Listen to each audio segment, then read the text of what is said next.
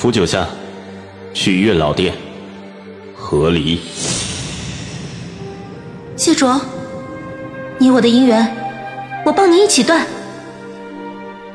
回到过去，找回当初爱上彼此的初衷。欢迎您收听精品仙侠剧《和离》，演播：一颗小青藤，司徒小魏，后期制作：咕咚。第二十一集，我拿出项链，在空中虚晃一招，没让谢卓拿过去。谢卓眼睛微微眯起，他看着我，带着审视。我心知。我与谢卓实力悬殊，犹如天壤之别。他这带着威胁的一眯眼，照理说我是该害怕的。但这些天，他不是一遍又一遍的跟我强调一件事情吗？他不会打我。既然如此，我将项链给他晃了一眼，又藏进了袖子里。然后我也对他伸出了手。游戏我不玩了，老子要回去。项链我可以给你。但你要把盘古斧给我，否则。谢卓沉默又危险的盯着我，我心里豁出去了，甚至开始歪着头挑衅他。咱们就耗着吧，你要么打我，我不要命的说着，要么打死我，不然你是不可能把这项链拿到手的。我与他在雪竹林边上对峙着，僵持着。他的手在身侧握紧成拳，他很生气，但他没有打我，也没有掏出盘古斧，他试图挣扎。你拿了盘古斧也回不去的。不劳您操心，我会去找西王母说明缘由。我挥不动潘姑斧劈开时空，西王母总行。你会为难我不让我回去，西王母总不会。我给出切实可行的解决方案。并搬出了确实有实力的靠山，谢卓脸色更难看了，可他还在挣扎。项链不是你该拿的东西，拿都拿了，你说这话说晚了。我打定兵来将挡，水来土掩的主意，让脸上挂出了没有感情的假笑。我对他说：“哼，谢卓，今天你让老子不好过，那大家都别过了。”来呀，耗着呀，反正还有几天，我就要渡劫了。大不了等着夏夏和谢玄清再次相见，解开误会，重归于好，再次成亲。到时候咱们同归于尽，谁都别想达成自己的目的。谢玄清脸色铁青，而我的心情是来这边之后难得的舒畅。果然。不管是几百年后还是几百年前的世界，大家都怕玩命的。我扶九下，痛快。扑通！突然之间，我的心脏猛地一阵剧痛，我捂住心口，这熟悉的感觉让我下意识的开始扫看四周。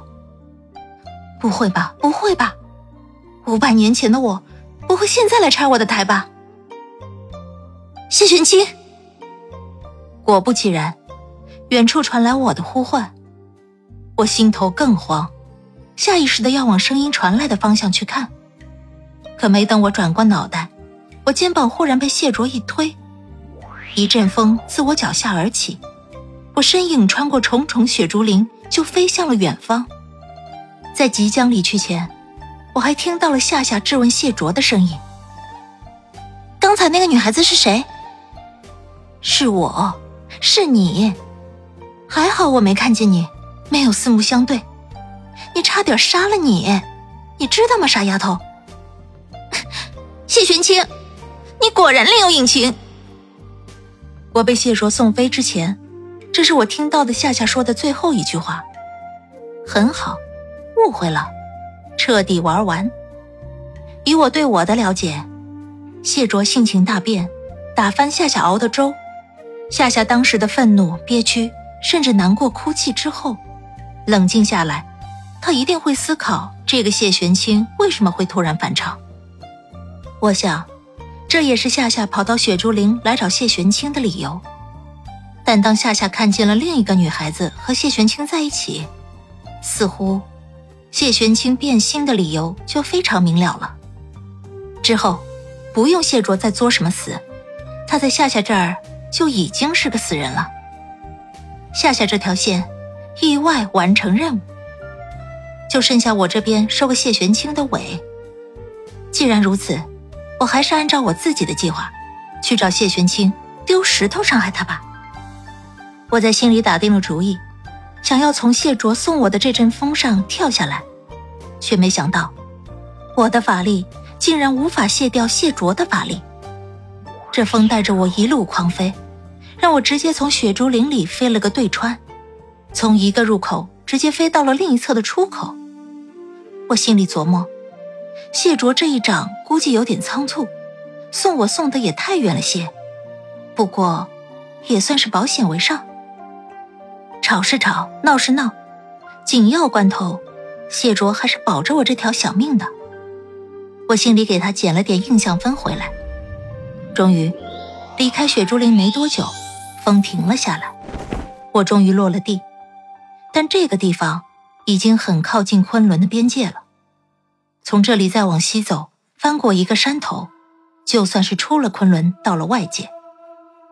昆仑外界多邪祟。现在的昆仑虽有现在的盘古府撑着结界庇佑，但边界还是经常有邪祟入侵，所以昆仑会时常安排守卫军事巡逻。那些巡逻的军士谁不认识我呀？未免被人看到留下破绽，我不想在这里多待。我方迈步要走，可膝盖刚一弯，却觉有一股大力拉扯着我的腿，让我无法抬脚。我低头一看，顿时震惊，竟是不知道在什么时候，脚下竟然起了一个黑色的阵法。阵法闪耀着黑红色的光芒，越是厉害的妖邪，术法阵法的颜色便越是深沉。看着阵法颜色气势，我即便知晓，这不会是普通妖邪的阵法，这还是昆仑境内，到底是什么时候？没给我犹豫的时间。我抬手结印，祭出法器仙剑，以仙力灌入剑中，剑上白光大作。哈！我低喝一声，直接将剑刃刺入黑色，与阵法抗衡，试图破坏这阵法。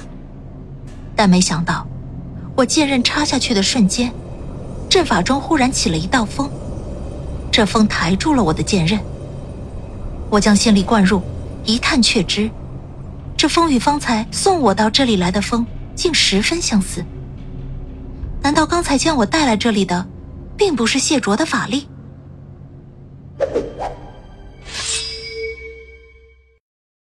亲爱的听众朋友，本集已播讲完毕，感谢您的收听，欢迎订阅，我们精彩继续。